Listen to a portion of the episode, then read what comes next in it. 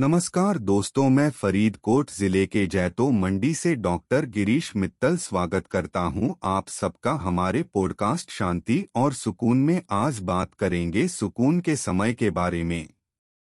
जिस तेज तर्रार दुनिया में हम रहते हैं, ऐसा महसूस होता है कि हम लगातार चलते फिरते रहते हैं समय सीमा के पीछे भागते रहते हैं और अपनी कार्य सूची से चीज़ों को हटा देते हैं।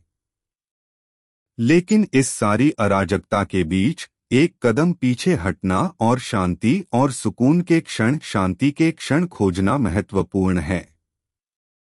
सार्वभौम समय वे क्षण होते हैं जब हम पूरी तरह से सहज महसूस करते हैं, हमारा दिमाग अव्यवस्था से मुक्त होता है और हमारा शरीर तनाव मुक्त होता है। ये क्षण उतने ही सरल हो सकते हैं, जैसे बाहर बैठना और सूर्योदय का आनंद लेना, प्रकृति में सैर करना, या किताब पढ़ते समय एक कप चाय का आनंद लेना। हमारी आधुनिक दुनिया में, जहाँ हम लगातार अपने फ़ोन, कंप्यूटर और अन्य इलेक्ट्रॉनिक उपकरणों से चिपके रहते हैं, शांति के क्षण ढूंढना चुनौतीपूर्ण हो सकता है। लेकिन ऐसा करने के लिए सचेत प्रयास करना महत्वपूर्ण है, क्योंकि ये क्षण हमारे मानसिक और शारीरिक स्वास्थ्य के लिए अविश्वसनीय रूप से फ़ायदेमंद हो सकते हैं।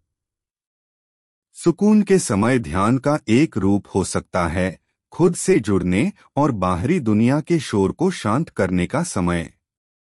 चाहे वह योगाभ्यास, गहरी सांस लेने के व्यायाम या बस चुपचाप बैठकर अपनी सांस पर ध्यान केंद्रित करने के माध्यम से हो, ये क्षण तनाव और चिंता को प्रबंधित करने के लिए एक शक्तिशाली उपकरण हो सकते हैं।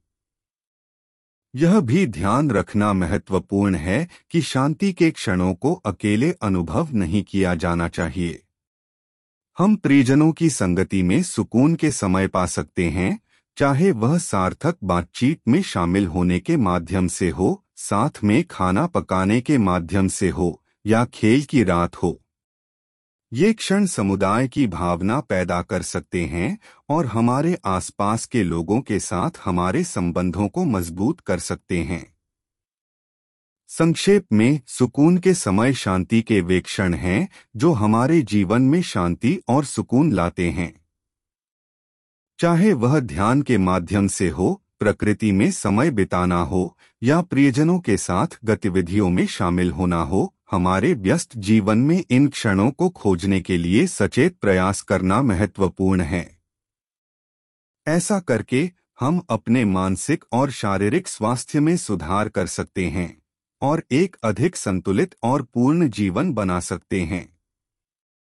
सार्वभौम के समय शांति के क्षणों पर इस पॉडकास्ट को सुनने के लिए धन्यवाद। मुझे आशा है कि यह आपके जीवन में शांति और विश्राम के क्षण खोजने में आपका मार्गदर्शन करने में सहायक रहा होगा। डॉ गिरीश मित्तल की तरफ़ से आप सबको धन्यवाद और जय हिंद।